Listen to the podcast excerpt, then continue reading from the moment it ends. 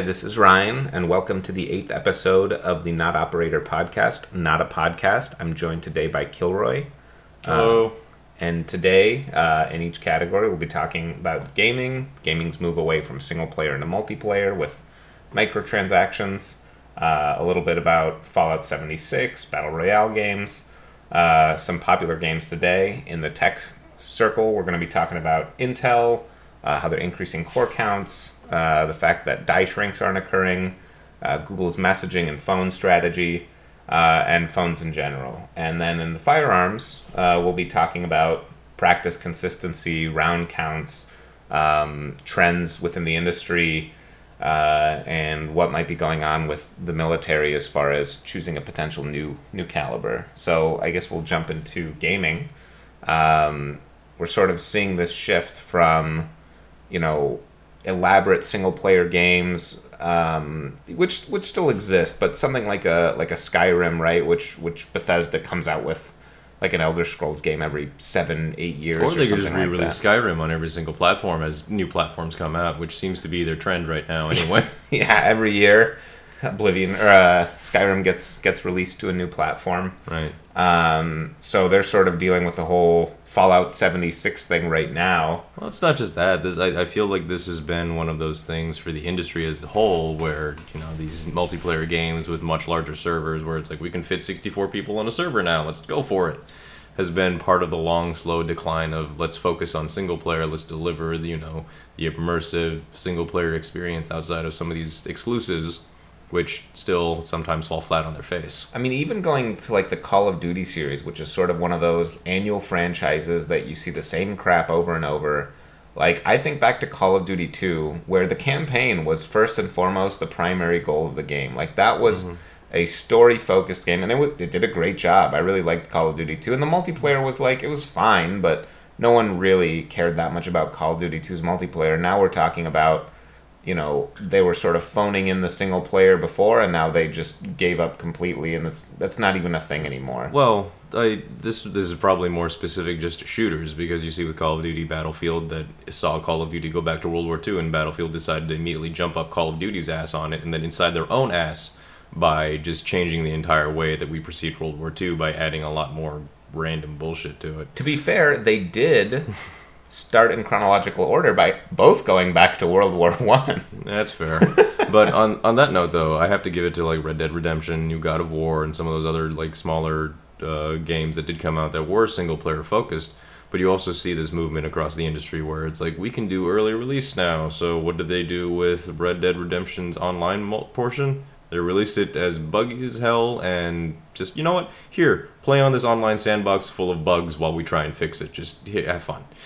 Yeah it's, it seems like it's sort of been more and more that sort of case where you used to get day one patches and they were to fix bugs but now what you're getting are games released with bugs and it's not like they're already aware of them they're like oh okay i guess we should qa harder anyways thanks for your 60 bucks we're just gonna keep working on the game now or even battlefield it's 5 they it's announced really endemic of like the Bethesda design model where like the fans will fix it. Cool, I suppose. Yeah, they, they've definitely taken it to a new extreme. At least with Bethesda, it was like, okay, mods are free. Bethesda's like, let's make a store and charge people for things that we're not making. Um, but like Battlefield 5, when they announced, oh, we're also coming out with a Battle Royale mode, it's like, yeah, but the game came out in the fall. You said the Battle Royale mode's not coming out till almost spring of the following year. Like, how many of these yearly franchises have players even still playing six months later? Well, including one of the uh, actual parts of the single player story wasn't immediately available. Like watching like GameSins online, that's what I saw. He was like, you know what? I'm not even going to review this last portion portion because it's not available yet. So here's what you get. Uh, I'm I'm sort of thinking I I haven't finished Red Dead Redemption yet. I've been playing it. It does you know I remember back. Uh, You're talking With- about the first one, not the second or both. Uh, so going back to uh, it was Red Dead Redemption One. People called it Grand Theft Auto Horse. And That's fine. Like you always need an open world game for something. It's Yeah. always cool being a cowboy somewhere. Right, it, it was entertaining, and then It's- going to the second one, it sort of feels like the same thing. Although they really cashed in on GTA Five, but Rockstar's just been sort of riding GTA 5's coattails, making money off their multiplayer, and I think that's what sort of precipitated the shift. Is make a huge, huge single player game, which takes a ton of effort, story mm-hmm. writing, you know, animation, cutscenes, Right. voice actors, all this effort, and you sell the game once, and that's it. Or you can put out something like an Overwatch or even a Fortnite where okay, I've created this sandbox. I've hardened my servers to be able to support all these players, and yeah, you you provide updates and stuff, but but really it's around small tweaks and balancing, and then cosmetic upgrades that people get charged microtransactions for, Right. And people just And eat in. You know, they Really, they like that became a thing like way back in the day when TF2 added hats.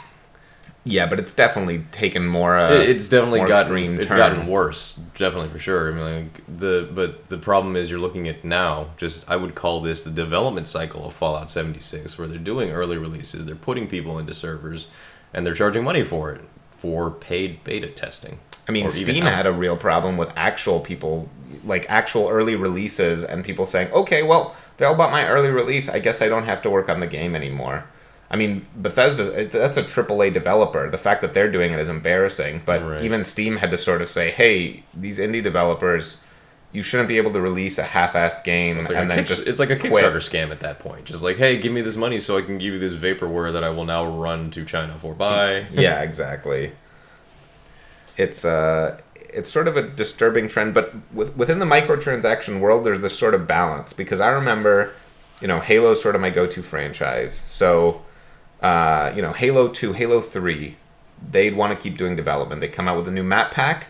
Well, guess what? Now you're sort of fracturing your player base. People who bought the new maps, people who didn't buy the new maps. So not only are you having your player base shrink over time, but now you're sort of splitting it into two camps that can't even play with each other. And that was objectively not a good strategy. So when Halo 5 implemented their, hey, you can earn all these things in the game normally and reasonably, I did. I put a lot of time into Halo. I'm mm-hmm.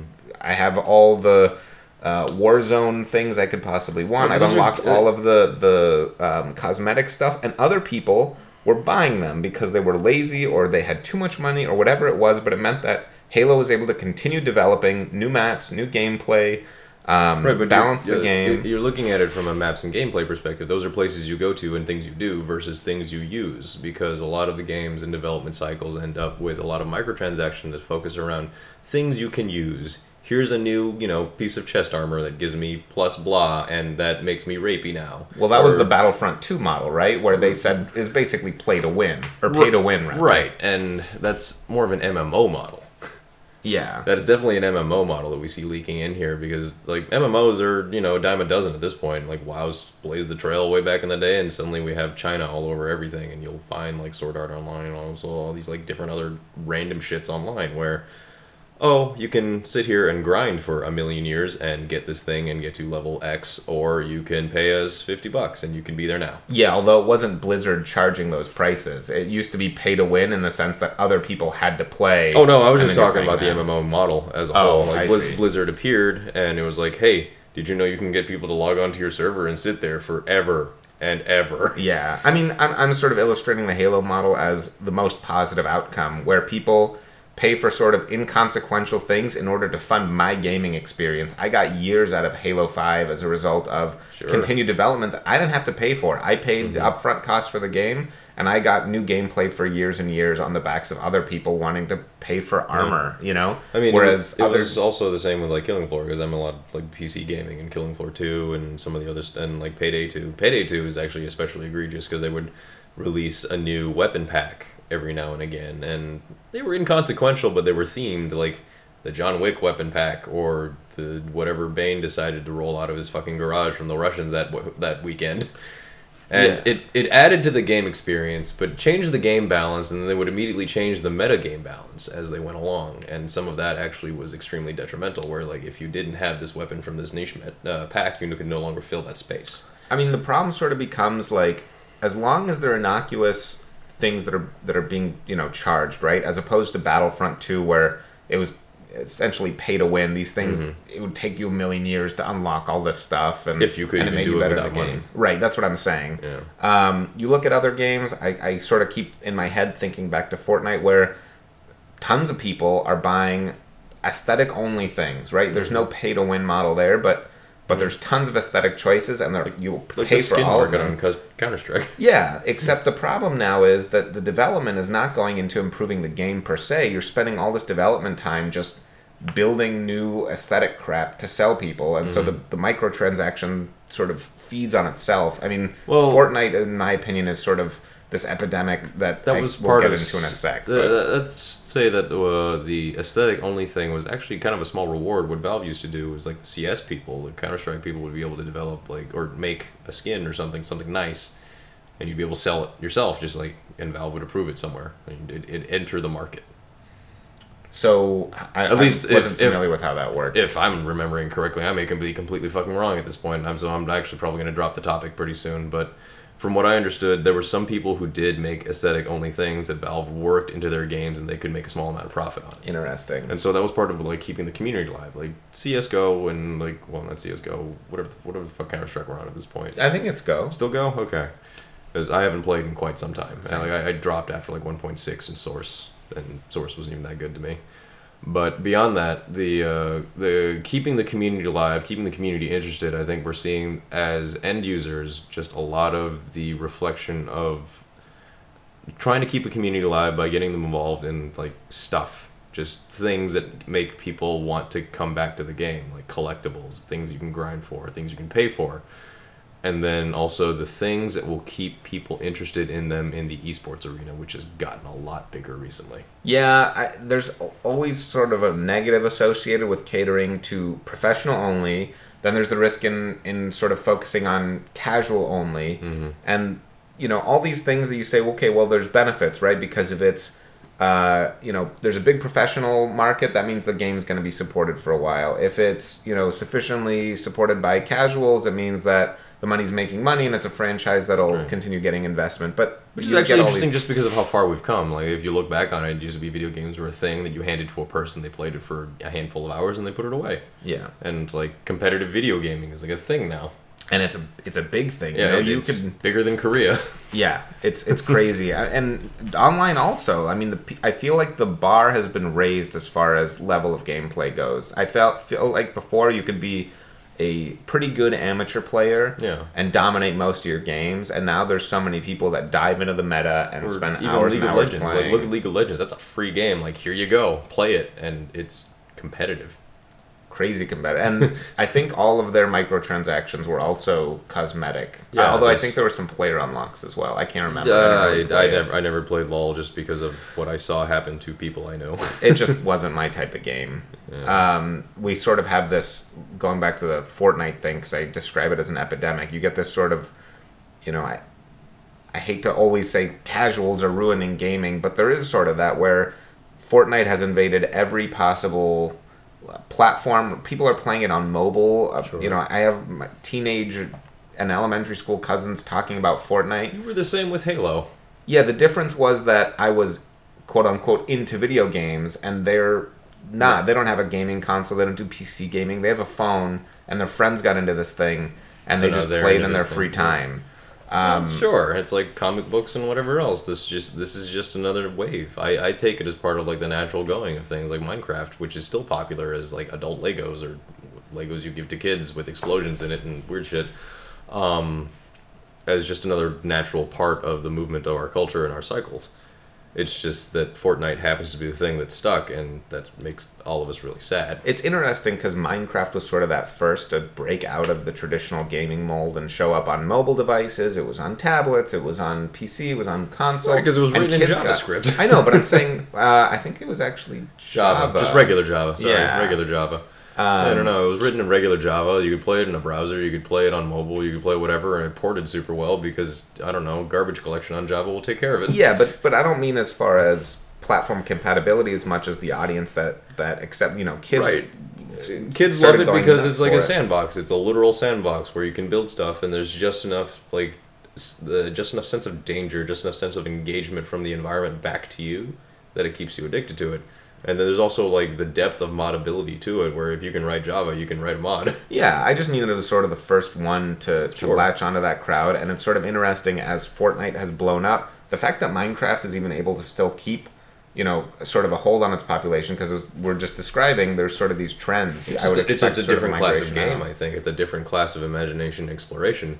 Fortnite's like one of the like obviously the battle royale genre that I think PUBG really started on. Ah, completely. Yeah. I'm still, you know, not diehard PUBG. I think it has a lot of flaws. I think the control scheme is something that you, um, you don't get good at. You sort of wrestle into submission. That's the I- best way I can describe the control scheme for PUBG. I feel like that's just a side effect of you playing on a controller because you're a controller fag. I mean, I'm playing it on an Xbox, so everyone's Right. playing it on a controller. It's just a bad control scheme on a Sure, controller. I'm sure that could be like I mean, the game itself had tons of tons of issues. Right. It, it still has tons of issues from what I understand. There's just like other crap that's wrong with it. I just like the core gameplay a lot more than Yeah. Fortnite. Fortnite is faster. You have the building mechanics. It's a lot more cartoony. It's, it's PUBG meets fucking Minecraft. yeah, I, I sort of I was a little tempted to get Call of Duty Blackout or Like Black Ops. Black Ops with Blackout mode. I mean, Call, that was Duty, Call of Duty Titanfall. Call of Duty Titanfall with PUBG. um, I suppose. well, because it, it'd be nice to have a company that has a solid game engine and play on that, but I just Mm-hmm. sort of moved away from the Call of Duty games so much and Let, let's all remember exactly what happened with Black Ops 1's multiplayer. Oh, that was a nightmare. Yeah, it let's, let's just go ahead and remember that right now. AK Everybody take a seventy four SU, no other guns. Uh, It's like the double barrel shotgun does zero damage up close. yeah, you, you literally couldn't kill someone with it. That was It's like, some of the worst it- balancing yeah, I've ever seen in a gave, game. Gave you an achievement if you managed to get a kill with it. That was bad. Uh, so I, I sort of I wish PUBG just had a better game engine, but I like the style of play a lot more than Fortnite. It's funny because it just got wildly popular out of no from an Arma mod. That's where it came from. Yeah. And that's really the main issue with it. It came out of Arma, so you're like, well, the super clunky Arma controls. Welcome to everyone else.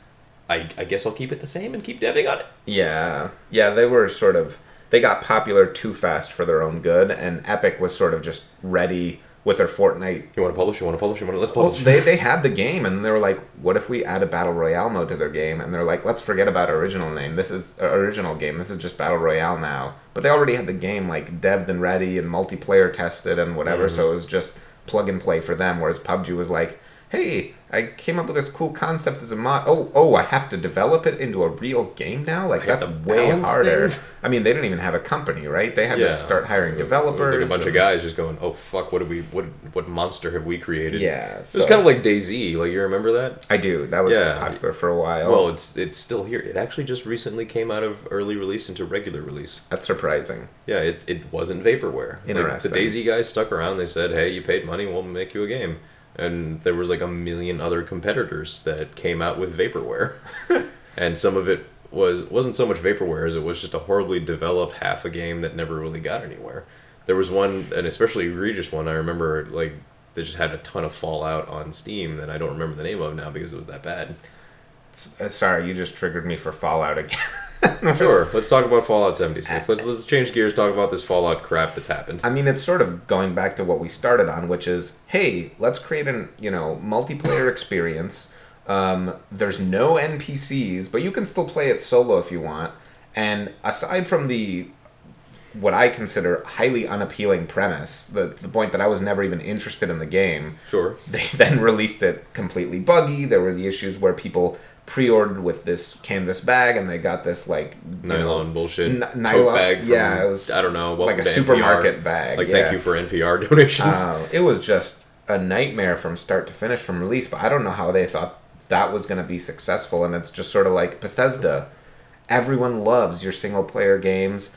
Do you remember Elder Scrolls Online? That was not what I consider a successful game. Just don't Is that still here? stay in your lane. You know, like focus on the things that you do well and that people like you for. Stop trying to or break into these stop like announcing things before you've properly researched how to develop inside of them. because Fallout 76, from what I understand and seen of some of these uh, other gaming news write-ups, is that they went and go went ahead and developed right off of their old Fallout 4 engine. ooh. I don't know that I would start on right. that for no, no. multiplayer. Yeah, game. no, they took their Fallout 4 engine, just went and said, okay, let's put it up on multiplayer, and it turned out that engine cannot handle more than X number of players on there. That sounds about right. Yeah, and so that's why you see a lack of NPCs and uh, stuff to interact with. It's because of the engine itself, and now that they're realizing it, they're like going back and trying to change some of the things. That was that was maybe a month ago, like from where I read that.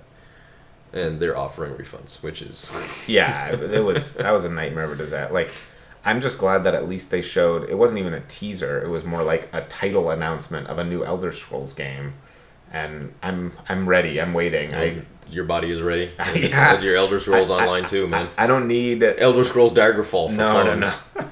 I don't need Skyrim on another platform. Let's put it that way. I, I did like their Skyrim on Alexa thing. That was hilarious. I thought it was like the commercial was an April Fool's prank, and then Right. A friend of mine with an Alexa, I tried it. I was like, wait, what? Well, that it, it's great because it harkens back to the day of the old text adventure, it's true. yeah, and like that that really still has its own charm. And some of us that are getting older now, and some of the people that were there for the beginning of gaming, were like, "Oh, this is hilarious because it's awesome," and uh, I need to go change my colostomy bag because I'm that old. I kind of miss uh, top-down uh, RPG, you know, turn-based RPGs. Earthbound and Chrono Trigger. Those were those were good times. yeah, well, there's that that is an entirely separate like class of game in and of itself. Oh, now. I know. I'm just sort of reminiscing. Right, sure. No, the indie developers have really uh, harkened on that, and there was actually a communications class back in college that actually went into demakes such- such as that. That's true. I remember that. Yeah, but the indie game market has like exploded, which is amazing and great. It's just and I mean, even on the open source side, there's always been a couple of like plug and play, sort of make your own RPG adventure things on Python. And you I really- think Epic has sort of, um, or was it Unreal or, or Unity Engine? It's basically if you're an indie developer, they'll just give it to you. they'll just give it to you. Yeah, no, we downloaded really. Unreal a few times, like back in the day when it was like Unreal two and a half or whatever, and just like here you go, just like you can dev, dev on it. Just if you need to release it, well, there's licensing. Yeah, there's so many game libraries though that I think indie development has become like easier than Punch, ever, but it's yeah. just sort of hard to stay relevant in that,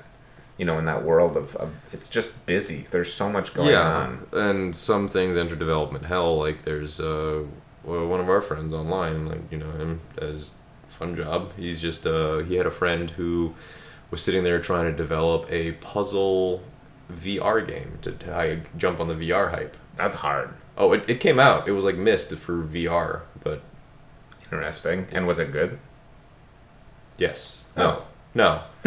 no. It it came out well. It was received 70, I'd say 70 70, 70 out of 100 something like that. Was like Okay. it was, it was okay. And uh, the only reason he's happy where he is right now is because he used a bunch of initial investment to buy Nvidia stock and it jumped and so he bought a house with that money. I hope he sold because Nvidia just dropped. Right, he sold ages ago. Oh, so he's got a bunch of money. Okay. Yeah. Well, so- so the only reason he survived going from college to indie development was because he had a bunch of other investments going anyway. That game was not going to sustain him. He actually is kind of cut ties with it, I, I have to and it was his baby. I have to imagine it's hard to make a ton of money as an indie developer unless you get crazy lucky like the guy who made PUBG. right. Um, And or like the guy that sold the rights to fucking DayZ back in the day. yeah. There's tons of these things, like tons of these random developer things. So it makes me tempted to start talking about VR, but we're almost at the end of our gaming section. So Uh, that's- I guess we'll stop. good there. Well, one last question: Are there any games that you can think of that you're really excited for within the next, uh, let's say, year or two, if you know anything? I honestly have not been keeping up with gaming. I've actually been going back and seeing a lot of these new remasters come out and stuff like that, and I was actually considering buying a Switch so I'd have access to Dark Souls on a Switch. And Gross.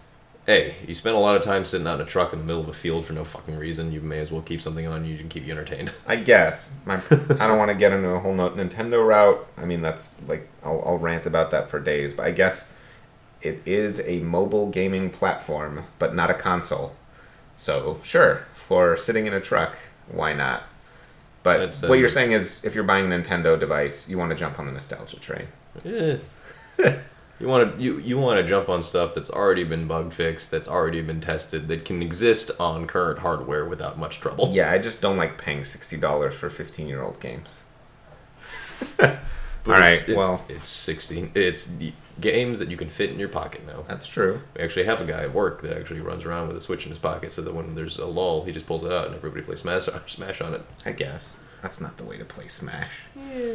Anyway, Uh, moving on to tech. Yeah. All right. So, um, I guess the latest Intel came out with their process latest line of processors early this year. They call it the 9000 series. They have their whole i9 setup. What's sort of interesting to me is they I feel like they've run out of ideas where they're sort of like, okay, um, well, we haven't been able to do a die shrink in forever. I think this is on the third or fourth iteration of the 14 nanometer um, Sure. process. How's that compared to what AMD's been doing? I mean, AMD really challenged Intel when they came out with Ryzen and, and Sure. put out like a true eight core processor uh, at the mainstream end. the and moon. It, it really didn't compete. The single thread performance wasn't there.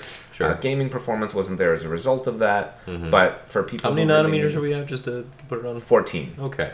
Um, I believe Samsung is working on 7 nanometers at the moment, and TSMC is building keep, a new keep in mind for the folks at home let's just talk about where that puts us as far as physics go because this is like to the point where if we shrink it smaller we're now dealing with quantum physics and it's So- actually making it extremely difficult anyway there's sort of a range, right? So Sure. silicon, I, I've heard. are we on to graphene No, not yet. I've heard that seven nanometers or ten nanometers is sort of the physical limit of silicon. At, at that point, silicon. electrons, you know, a transistor is either on or off. Uh-huh. Uh, electrons will no longer have enough resistance blocking them from being jumping on and off Yeah, so so you can't really shrink um, silicon down beyond that, and you have to move to new materials, and that would be sort of a first for the industry. So Sure. they've struggled to get it down even to 10 nanometers, though, and there's all sorts of challenges that I honestly I'm not I'm not a hardware guy per se, so Sure. I, I can't get into the details because I don't know them. But Intel's really been struggling to get past this 14 nanometer mark. Sure. So.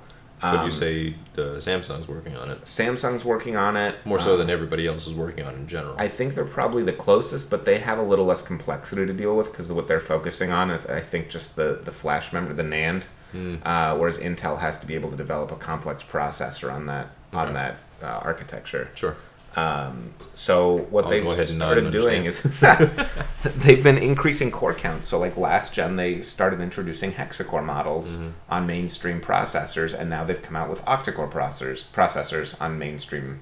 You know, within the mainstream, and Sure. it's sort of like, you know, you guys now you really can play fortnite on your workstation I suppose. but it's really it's indicative of them having run out of ideas because what they did before was if you, you well got this is the same slump that uh, amd was in for a little while add more cores they yeah.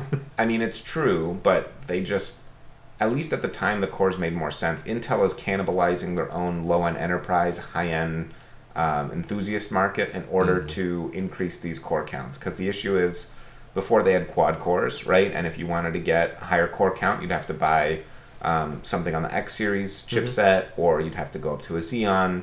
Uh, and now you're able to buy uh, a Z series motherboard and put an eight core chip in there. Uh, they've been pumping clock speed, but it means that you know they haven't really been able to to make any sort of real strides when it comes to um, uh, single or uh, what is it I IPC I I can't remember the acronym, but basically uh, a single thread uh, Hmm. processing capability. sure yeah Um, I they're at a physical limit pretty much when it comes to overclocking. They're they're going to start hitting the limits they did back in the Pentium days, Mhm. uh, and the increasing the core count is really starting to yield, uh, dep- you know, depreciating uh, returns returns. sure Um, so if they don't if they don't hit a new process soon, I don't know what they're going to be really bringing to the table. It's hard to compel people to buy your processor Right. when you're really churning out, you know, what's Well, effectively a three gen old CPU with Sure. you know maybe slightly increased power or per- power usage. Do you think this will show in their prices on market for each individual unit? I think it sort of depends on how AMD manages to improve their their actual performance, right? So Mhm. they're already within the same core count. They've sort of motivated Intel to try and match them in that respect. If AMD can put out a good, you know, a, a high performing processor um, at a lower price point, which is Sure. sort of their shtick, so to speak, Yeah. then Intel will be forced to respond because Right. suddenly AMD will be competitive and they have their um, their boards are all uh, modular. You can sort Mhm. of swap from one gen to another. Sure, sure. There's a lot of advantage. I haven't quite jumped back on the AMD train yet, but I'm more than glad to see Intel getting challenged for the first time in 10 years. At this point in my life, I'm mostly just waiting for AMD shares to go to the moon. Well, hey, I, I think their i9 branding, well, in, Intel's i9 branding was a joke when it first came out. They're sort of confusing consumers with their current naming scheme, and it's sort of just Yeah. If your processor starts with a six, you probably don't need to upgrade. And if you need a new computer for some reason, whatever, like just buy in the three to four hundred dollar range, and anything you get's gonna be fine. Sure. So, um, while Intel's circling that, let's talk about Google circling. That's a whole nother. It's, it's Software am- side. yeah, it's amazing how a company that big manages to be so consistently dumb. Oh yeah, yeah. I love the fact that uh, I have one of their older Nexus uh, tablets now, and on my Hangouts, it has a constant notification showed at the top saying this your Hangouts no longer supports SMS messaging. Please swap to a different app. I use it anyway because you know fuck them. I mean, it's crazy. I, I posted about this online the other day, and it's Google's messaging strategy, and it's possible I've talked about it. Posted on your previous- Facebook, not, not up because we haven't published anything in forever. Just to clarify, Yeah, I guess that should be made clear. uh, there's nothing to read, folks, unless you know him personally. um, their messaging strategy has always been mind-boggling to me. They had Google Talk, and they released Hangouts, and they had Google Voice, and they said, "Okay, let's start making." Mm-hmm. Let's start a phone company. For, I mean, Apple did an amazing thing with iMessage. It sort of seamlessly works with SMS. Mm-hmm. It works, you know, as a, online. You receive it on all your devices. Sure. I think you get a chat history, although I'm not sure. But Google Well- said, okay, let's do that with Hangouts, right? So Yeah. they sort of deprecated Google Talk. They started rolling SMS into Mm-hmm. Hangouts. They made it their official texting app, sort of m- moving away from Android mess- messages. Uh, Whatever that original one was. yeah. But either way, it was a good unification of the platform, and we all appreciated that. At least those of us who were bought in deep enough into the Google platform. And it was improving. And then one day they said, what if we did the opposite of that? And they what if we made Allo? They deprecated SMS support in Mm-hmm. Hangouts. They announced that Hangouts was going to pivot to enterprise focus to try and compete with Slack. Mm-hmm. They announced Allo and Duo, Allo being a messaging platform without SMS capabilities. It was like a pseudo WhatsApp. Mm-hmm. Uh, and Duo, which was voice calling o- or video calling only, except you could only at the time do one on one video calls, whereas Hangouts you could do I- to many. yeah, like five to ten people at a time. It was sort of like, why are you releasing new messaging applications that are less featured than your existing one? It just, I don't understand. And now they they sort of Well, they've always had this weird schizophrenic design strategy. Like everybody, nobody, well, nobody remembers Google Wave at this point. that's true. But like Google Voice had been rolled into Hangouts, and then they sort of rolled it back out of Hangouts. Yeah, Google Voice is now in some weird like limbo between that and like it's still integrated with Project Fi. Now that you and I are both on Project Fi, Yeah. it's interesting because Google Voice still works with it, and it's gonna have to continue being a thing because you can't fish your number back out of there. Right. If you that was the thing, like with Voice, you could roll your number over to Voice and back again, and it was not it was not a huge huge deal. With Fi, if you rolled your number over to Voice, joined Fi, and tried to get your number back, no, it's theirs now. They own it. Interesting. I thought you were still able to you to cannot take your number out of back from Fi now that it's in voice and Fi. It, it just seamlessly added together to fuck you up the ass. I feel like I know someone who was able to transfer their number to T-Mobile from Fi. It's possible they've changed it since you last looked into it. Yeah. Uh, yeah, that was like the early on because I realized my vo- number was on voice as well as uh, T-Mobile when I switched to Fi back in the early days of Fi because I got it. What two years, three years ago? Yeah, three years ago. early on. Yeah, super early during the, their cycle. They may have fixed that. They may have changed it because it was actually just one of the biggest problems that I see with them. Just Google will do a lot of things that they'll just go ahead and dig themselves a hole, uh, move the dirt on top of them, ask you to tuck them in. Well, so so what happened is as they were rolling these out, they started supporting Android messages again. It's been developed by Google now, and Allo was sort of this failed experiment where they released it sort of half baked. Said a bunch of features are coming soon, and less than a year later, they announced they were stopping developing development on it, and they announced that Hangouts has Hangouts Chat and Hangouts Meet. Hangouts Chat being a Slack alternative, Hangouts Meet just being for video calling. Want a Slack and now they announced they're they're going to deprecate Hangouts like standard and roll people into Hangouts chat, which is really an enterprise application. I honestly don't comprehend what their me- I, I, I honestly can't even really call it a messaging strategy. It's the opposite of a strategy, whatever that is. It's rolling dice and being like, are we consolidating applications today or rolling out new random ones? Uh, but you know, it's it's not been limited to their messaging. Like I just feel like for such a big company with that much money and that many Well, we like, used to think they were on the same line as Valve, where you'd go, "This is a really interesting idea. I'd like to develop it, so I'm going to throw a bunch of money at it, see where it goes. and If nothing happens with it, we'll go ahead and get rid of it." And it sort of felt like that's what they were doing. That's how they came out with Gmail. That's the Nexus program was phenomenal, Yeah. and they moved away from that. The, the problem is they're no longer skunkworksing stuff. They're just turning into like the schizophrenic. Let's make everything we can the way we feel like we should, and I feel like that might be a reflection of something inherent to the company's development culture that we've seen come to the surface now and again. Yeah, Because they there have been complaints and there have been issues from the inside of Google that obviously they try to tamp down on, especially if that one guy got fired after saying that like supposedly racist or to sexist or whatever the hell it was. yeah, that was like a, a whole issue. I, I Right, think but whether it- he was right or wrong is sort of endemic to Right, it brought up the idea feel- of a monoculture uh, inside of Google as far as development goes, and like I, their hierarchical rank structure may differ, but like that was also another issue that you actually heard about from inside of Valve from people who decided to leave Valve, Oh, interesting. saying how like even though Valve said they have like a flat structure, th- there were there were cliques, there were people, there were people who obviously wielded power. Gotcha. So it was just it's another one of those things where we as the consumer will just see products and a schizophrenic development strategy where things will go in 18 different directions at once and no clear direction is chosen while they're actually experiencing internal upheaval. Yeah, I, I mean, we we're on Google Fi. I have a Pixel Three. I, their phone strategy makes no sense to me. The Nexuses were all phones that I loved or were interesting. They were sort of what what you know. Mm-hmm. Well, who were they uh, made by? OnePlus. Well, they were made by partners: LG, HTC, Huawei. Right. But I'm saying like OnePlus is sort of filling that niche of providing a high-end experience at sort of a mid-tier price point. An and enthusiast phone, essentially. yeah, and the Pixel phones were. I was excited when it first, you know, got announced because the issues with the Nexus phones were you felt like you weren't getting first-party support for, from Google for these things. And I'm like, okay, they're really gonna they're gonna have a hardware team.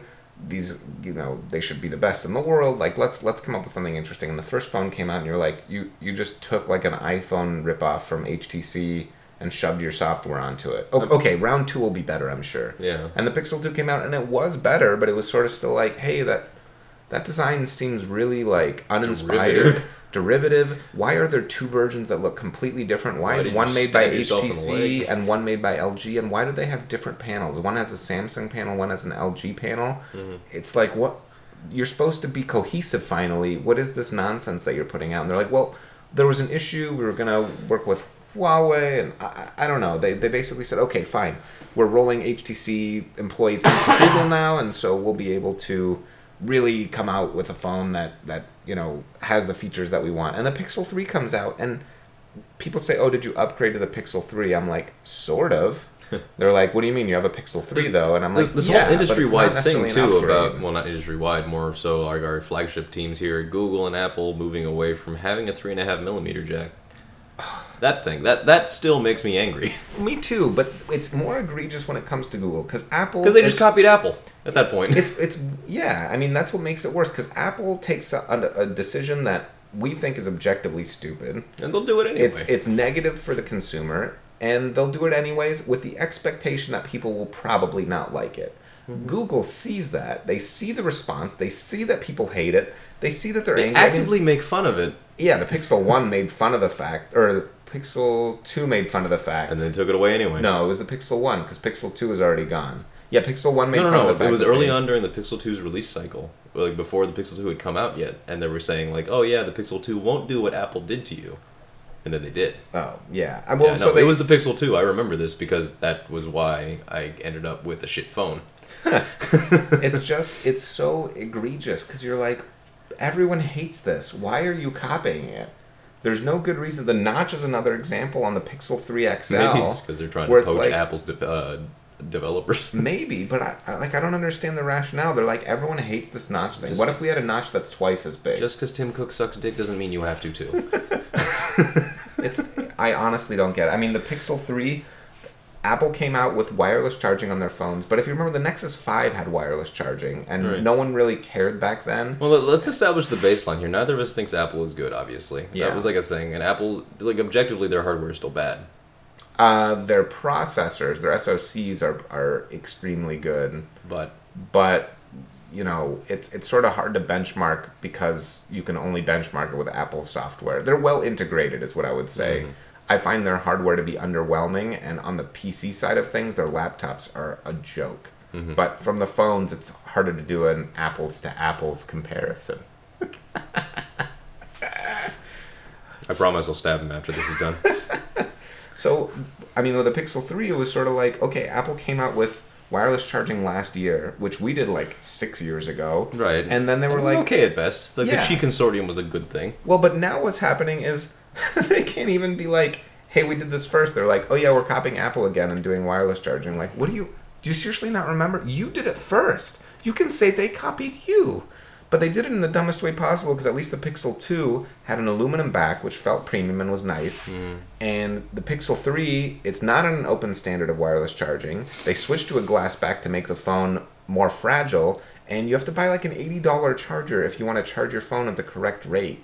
No one's going to buy that. So now I have a more fragile phone for what is effectively no reason. I'm not going to be using wireless charging.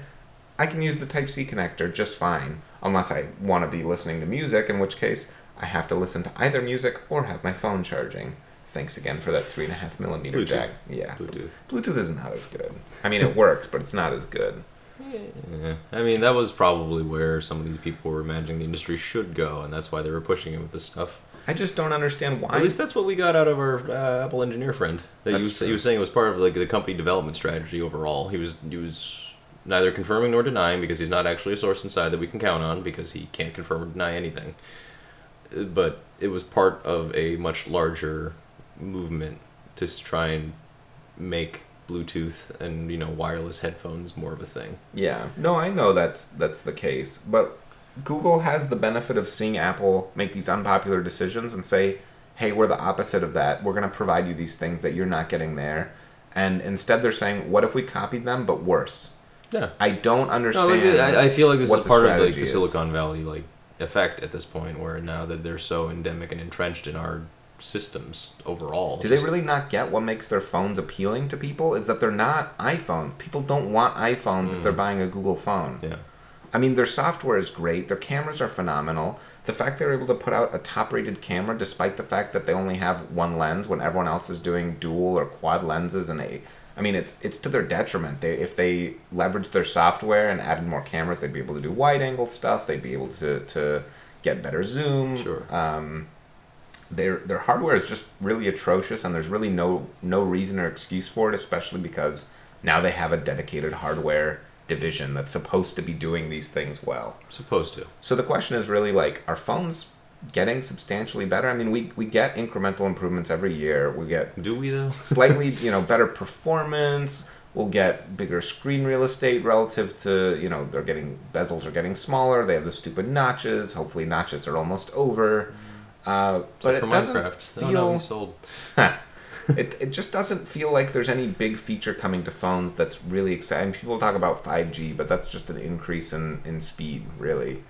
Um, Yeah, there's. it's there's- just not so compelling. Like I keep up on phones, but I'm not.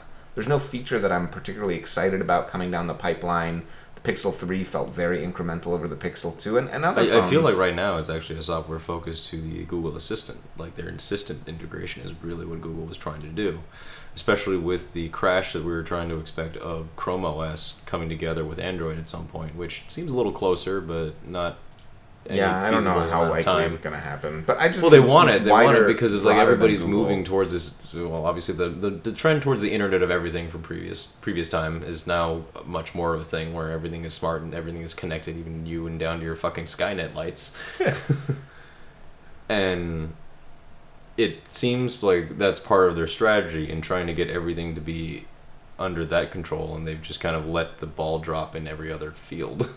Yeah, I mean their focus is definitely on software, but I, I want to look, you know, sort of zoom out of Google and just the phone industry in general. Like what's happening now that's really exciting. Like the biggest innovation I can think of of the year is fingerprint reader in the screen, which the OnePlus did, and it's cool. Don't get me wrong. I'm like, oh, that's neat, but am I really gonna buy a phone? Like, hey, I'm really excited about a new phone. It has the fingerprint reader in the screen. Like it's now it can smear my screen more. yeah, I don't know. It's just not not highly compelling. There's nothing really motivating me to get new phones other than well, mine's not working that well, or I, I could get a good deal on it, or I don't know. But there's nothing that's that's particularly exciting in the way that used to feel like, wow, this is a substantial upgrade. This I mean, I sat out nicer, this better upgrade phone. cycle.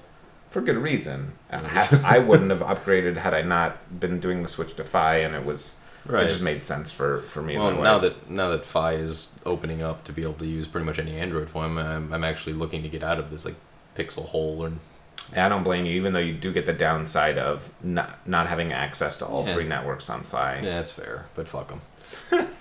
I suppose I, I'd wait till next year. I mean, it, Everything. I appreciate that It's a wait and see is- at this point. We'll see. Like the also moving to Samsung, you get the issue with Samsung software. bloat. Yeah, I wish I could pair the Google software with the Samsung hardware I design. mean, you can. It's just that it becomes a I meant hackathon. way. Yeah, it yeah. becomes a hackathon. I just meant like a Google Play edition of you know the Galaxy S10 when it comes out, something Sure. like that. Yeah.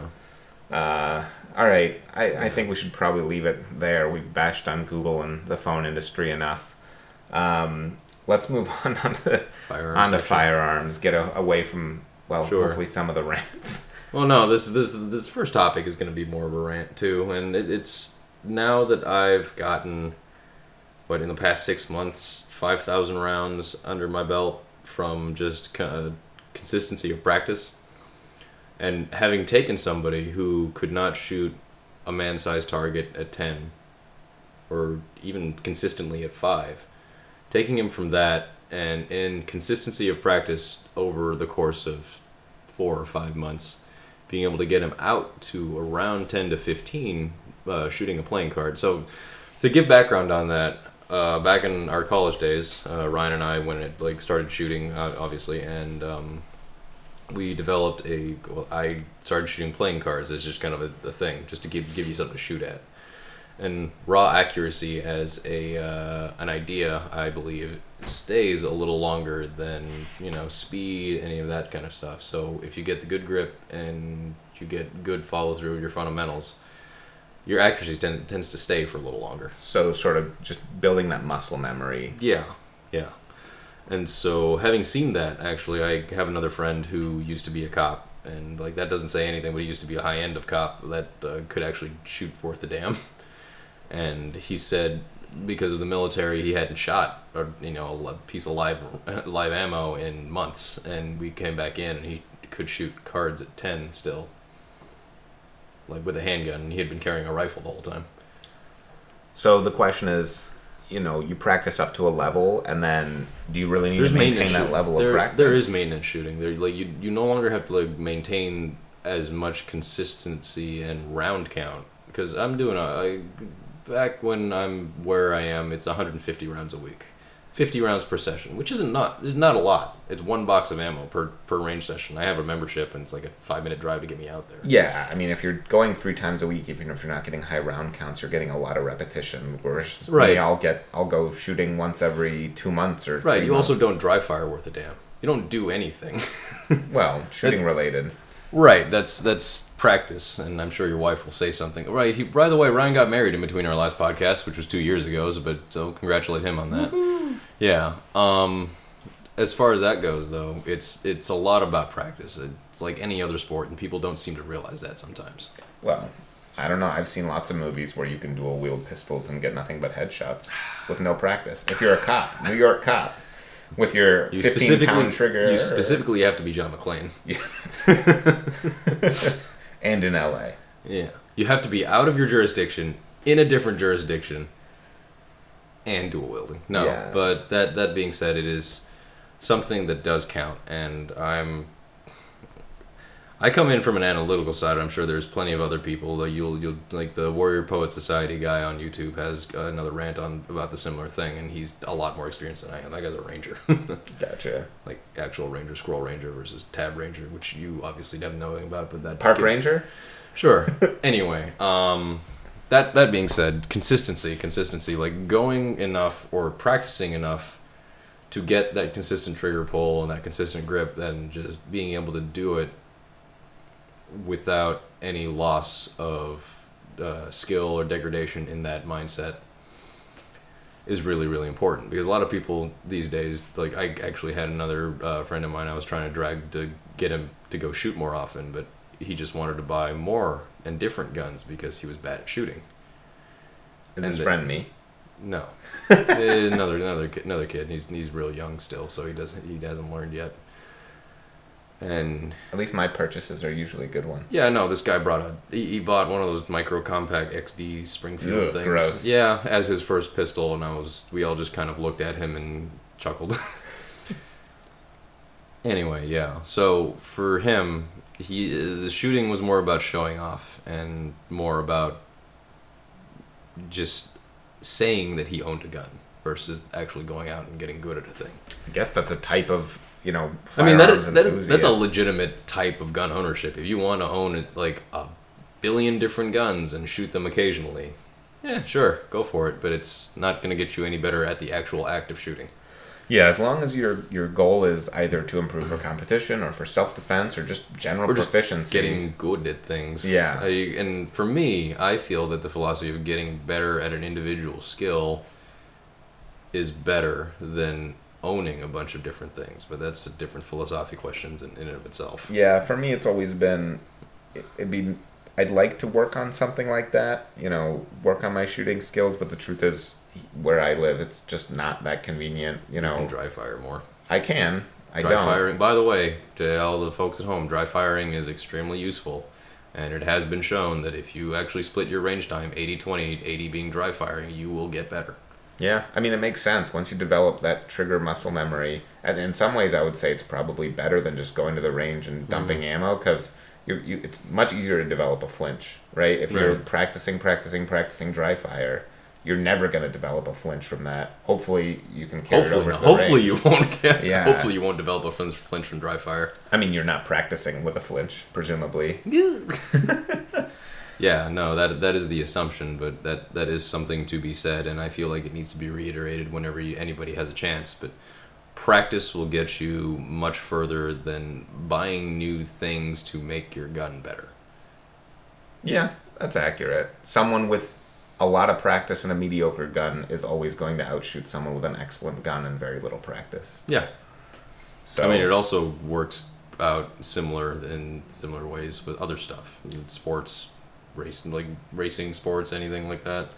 yeah, Like the more you practice, the individual skill that you take with you is the thing that will define your success later on. So speaking of practice, last time we went shooting, Mm. we, we were shooting uh, a new Sig MPX Mhm. and your uh, your MP5. Right, I'm Uh, shooting the PTR MP5 clone that they have.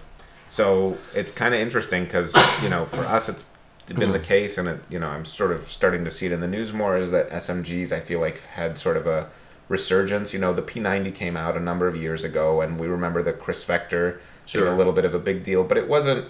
You know there were sort of niche guns, and it definitely feels like people are starting to reconsider SMGs again. Yeah, and I feel like that's part of the movement. So if we take a step back to like, let's go back to the late '80s, early '90s when SMGs were big. Uh, that was because we didn't have short barrel rifles. We didn't have super small things that shot really destructive ammo. Because in between a pistol cartridge and a rifle cartridge, just overall is the pastiche of both of those two categories of rifle of ammunition. The rifle cartridge will obviously do more damage much more easily at any given time Yeah. um, and getting them into a small enough package that it would fit inside of a briefcase or anything like that. SMGs were big. They were they were a big deal. You just hot loaded some nine mil and you did what you could. And then you know armor got more advanced with the war and all that stuff. And then there was that really dark time where if, when five seven came out and four point eight or whatever the fuck from H and K when they made the MP seven. It was all proprietary rounds. Yeah, and Knights Armament actually had a proprietary like PDW. That was the big big buzzword of the day. The personal defense weapon. yeah. yeah. I remember Magpul's as well. Yeah, well, that that was just a nine mil Glock that folded inside a frame, and then somebody came out with a real nine mil Glock that folded. No, no, Oh. the new one, the one that is just a Glock that they sawed through and put some hinges on Oh, it. Oh, I haven't seen that. I was thinking of the Roni system where it's like a the the ca- the casing for it. your yeah. Glock, no, yeah. those are those are still around too, and they're actually much more relevant now that the ATF has changed its stance on pistol braces. yeah, which is hilarious to me. Right. But that that's a separate discussion. As far as the utility of SMGs, looking at it, the development of the individual pistol cartridge has come quite a long way. Like uh, the lethality of each individual pistol cartridge, especially if loaded to like the SAAMI spec plus P plus P plus, put through something the size of an SMG, they're more effective. They're not as effective as a rifle cartridge. They never will be. Yeah, so I guess the question is, you know, you will find ARs with short barrels. I think as short as like a four and a half inch barrel, and you compare And those that are to something. garbage. Well, so that's what I was going to say. Compare that to something like an MPX. Are you really getting better performance out of the nine mil? At, at- like what's what's motivating the biggest shift away from the AR platform? the AR platform- for short barrel stuff. Reliability. Oh, I see. uh, an extremely short cartridge or an extremely short gas system, excuse me, is extremely unreliable. Uh, uh, the carbine gas is seven inches with uh, a little bit of extra barrel tagged on the end. You get around ten inch barrel. That's about where some companies will actually stop selling barrels, or at least they used to. And then you have the pistol length gas at four inches with a little more barrel on that. You're you're barely letting all the powder burn. So any like off the off the shelf commercial market stuff that doesn't burn its powder well will not gain as much velocity That's as you right. want. I, I misspoke when I said four and a half inches because that wouldn't make any sense. It was seven and a half inches. Yeah, and a lot of that actually has to do with reliability because there's like all this stuff about the AR platform that people have anal- analyzed to hell and back about the dwell time, the chamber pressure, how much length of barrel you need to actually burn the powder you're using in your, in your ammo to be able to launch the projectile as well as cycle the action. And that one guy that I told you that brought the that bought the Springfield, he actually built the little pistol that doesn't work right because it's tiny. Gotcha. and he's trying to shoot commercial spec 223 out of it and it's just so tiny that it doesn't cycle Interesting. and you have to mess with the buffer weights as well inside of the, the back end of the AR. Basically, it's super finicky. It is super duper finicky. Like I found with that MPX, it was just. I mean, whether The you enjoy the M- the impulse or not, it seems to work pretty flawlessly. Yeah, the MPX is actually I, I compare it to the AR18. It has the two springs running on the top inside the upper itself. And yeah, no, it, it works. I'll give it that. It works and it's tactically relevant because it runs off of AR like uh, Components. accessories. Yeah. accessories. That was the word I was looking for. But yeah, no. It, it if you wanted something that shot nine mil, and if you stuck one of those Taran tactical base plate things on it, you suddenly have forty one rounds of nine mil, and that's really nothing to sneeze at. Especially if you're shooting like 147 grain plus P plus. Yeah, That's basically the fuck you, your car, your dog, everything. I think it's interesting that the military is putting in orders for SMGs all of a sudden. Where I, it's as far as I was aware, it was not really a thing going back ten years. You know. Yeah, because the the face of warfare is changing, and the face of lethality is also changing because we maybe like the military is pivoting at least within these past handful of years from uh, what's called the coin fight, the counterinsurgency, counter like counterterrorism kind of fight that we saw in Afghanistan, like the Taliban and all that stuff. Right. To a date fight, which is direct action against uh, larger world armies and things that NATO would need to be in spec for, like Russia and China and whatnot. But where these things fill their roles, like the, the small SMGs, is always fit for like helicopter pilots who are downed and like tankers who have no room inside the tank for an M4, that kind of thing. And like the M17 obviously is supposed to be filling that role for some some people now that it's being rolled into real units. My unit actually just got the M17 as I showed you in a picture. Right. It's all right. I imagine it's relatively comparable to the Beretta it's replacing. Yeah, and you know, in like 10, 15 years, it'll be just as have just as terrible of a reputation for being plastic and having been beat up by all the armors and kids who don't know how to clean it, and you know, bad magazine springs and so on and so forth. From the uh, civilian side, honestly, the SMG is just super fun to shoot, at least for me, because it's sort of like you can do long range shooting with a real rifle, but for us, we were trying to hit plates at you know 100. two yeah 100. two hundred yards, It was 100. yards. It was hundred. Yeah, but you sort of you know you have to take into mind the the, The drop trajectory and and, the drop yeah. of the nine mil, Right, and, and, that's also the, that's also the other thing. Like you, you notice how easy it was to shoot that. yeah, No, a short barrel rifle has a much larger report, much larger, uh, well, not larger amount of recoil. Two to three is still manageable. It's just if you look at it, it's easier to shoot. You might get more rounds on target with an SMG than you will with a rifle. right. I imagine you're gonna get a lot. Like if you're shooting a five five six, you're gonna get a lot of uh, keyholing and tumbling out of something that small. They've, the ammo ammo has come a long way, but if you're shooting, you know, one of those super short seven inch barrel like five five six guns, then maybe not. Yeah, well, I mean, but still, the 300 blackout was that designed for like a 10 inch barrel? Yeah. Yeah, something like that. 300 Blackout is definitely designed for a much shorter barrel rifle so you can selectively suppress it if you feel like it. Right. And that was like the entire point behind it to get 762 by 39 performance out of a very short rifle.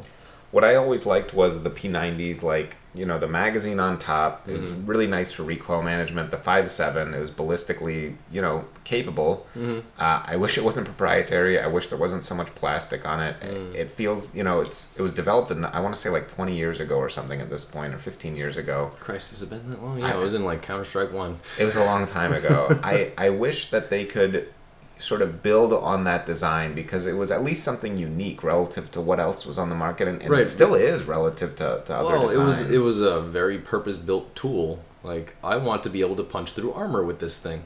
Here's a cartridge that will. Okay, is it deadly? I don't know, but here's fifty of them. it'll, it'll be deadly eventually.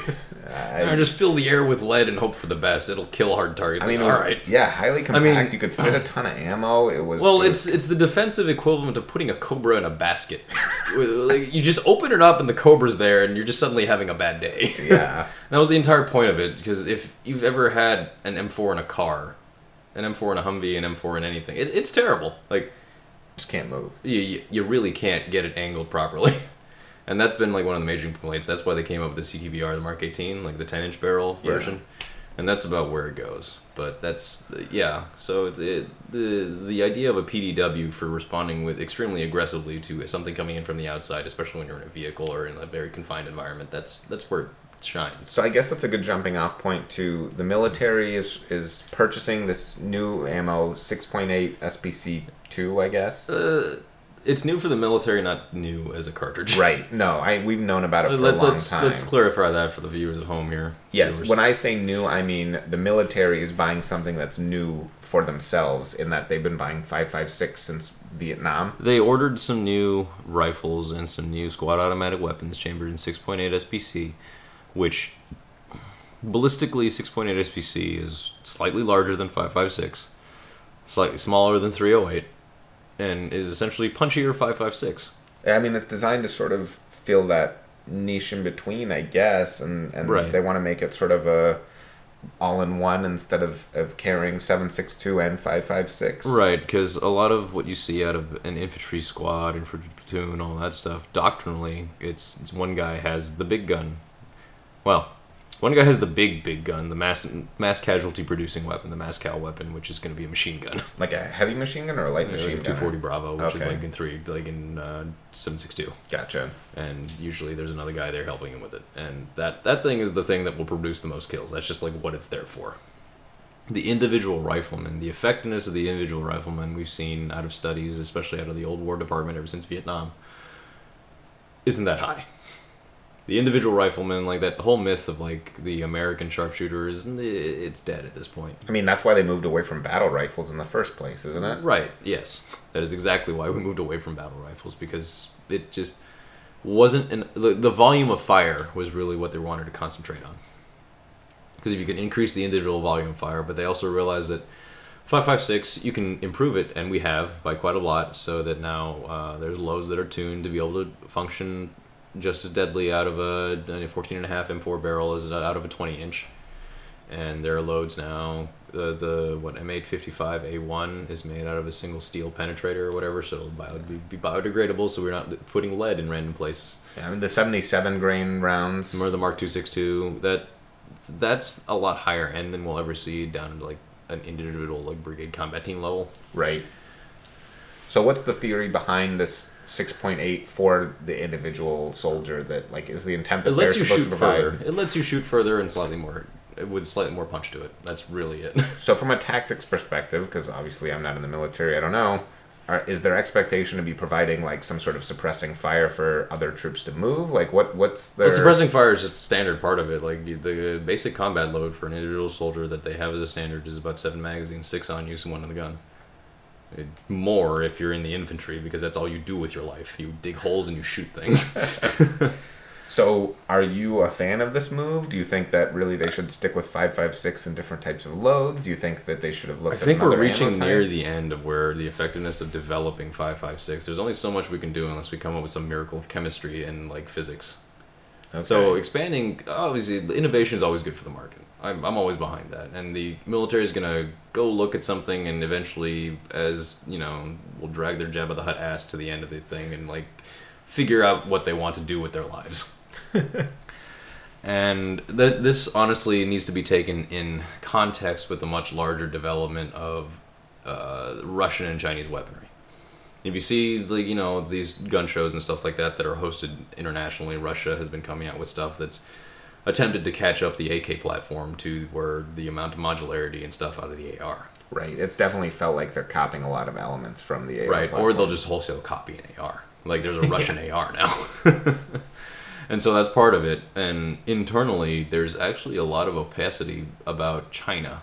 We don't know what they use a lot of the time. We get captured ammo we get captured things. It's just like they seem to be copying the 556 but slightly different interesting. like is it good is it bad we really don't have any ballistics data for it they'll say it's amazing they'll say you know it's the best thing from communism since bread because they don't have any yeah, I'd be curious to know what their small arms development is like. Now that I think about it, I haven't really Yeah, it's extremely much opaque. than, like That's- old clones of stuff, and they're usually Yeah. considered pretty low quality. Yeah, but like the QBZ battle rifle series with like the bullpups and all that stuff, like China. It's in PUBG. Yes, yeah. yeah. Oh, you don't want to go back to gaming. I see. how. China. China's very opaque, and like we're always at at some point we have to admit, like yes, we are the superpower of the world, but at the same time, we can't just keep fighting a war against ourselves. yeah. That's the thing. Like development comes in real conflict, and this this is part of a move that, like in theory, might be good and might just be a complete waste of time. Might not actually do anything statistically. Yeah, I know there's been sort of talk of, of um, like caseless ammo and sort of like Right, uh, that would be a real innovation. Because Yeah, like, caseless ammo was like the pipe dream of the '90s, Yeah. where you no longer had ejected casings, right. and you know the only thing that actually made that work was the G11, and never really made it out of the prototype stage because it functioned on German space magic, clock magic inside of what was it essentially a large black box that seemed to expel bullets occasionally. All right, so let's end on on this. What I consider to be a positive trend. We we railed against 40 for a long time. It's our opinion. It's been this sort of stupid middle ground between 9 mil and 45. That's the worst of both worlds. yeah. And uh, it sounds like it's sort of falling out of favor. That police. Over the last handful of years, yeah, police departments, you, you'll see it online actually. If you shop for some deals, there's going to be a lot of department trade in 40s. And I think that's a good thing, obviously. They're switching mostly to nine, or they're switching a lot back to 45. or- I, I see a lot of people saying 9. People saying their departments are going back to 9. The FBI went back to 9. yeah, And I think that comes along with the fact that 9 mil has developed quite handily, actually. yeah, especially the high grain nine mil. You know, if you're getting a, a like a large grain hollow point or something, that's going to be pretty effective against an unarmored human target. Right. Yeah, that and uh, if we go back to the main basis of testing, which was the FBI testing from the you know Miami shootout, you got a lot of their very specific requirements to be able to get past, like heavy clothing, auto glass. Auto glass is the big one. It's the, it's the deformation and the re-angling once you hit auto glass. That's like big for like law enforcement from what they seem to be, and also percentage lethality that happens after it comes into contact with a uh, back like a wall of some variety because in law enforcement and in your daily life you don't want to accidentally kill something that's behind a wall. Right.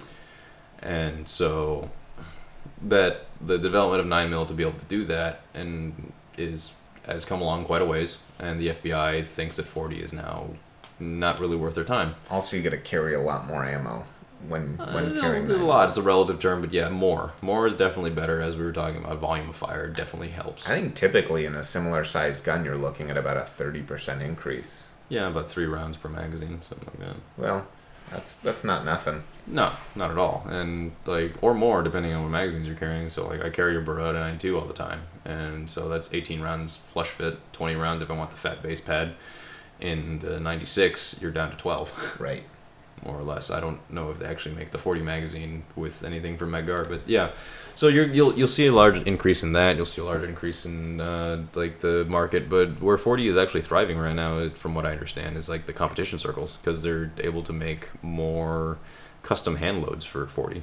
Interesting. Is it flatter trajectories at the distances they're shooting, or just Well, a lot of up close competition and stuff like that, you can lower the load and just play around with a little more and like some of the powder without accidentally causing too much high pressure inside the pistol itself. interesting? I mean, I guess it shouldn't be something for me to to wish negativity on more firearms related stuff, but I'd be happy to see 40 sort of fade and you know I'll see 10 mil come back. That would be fun.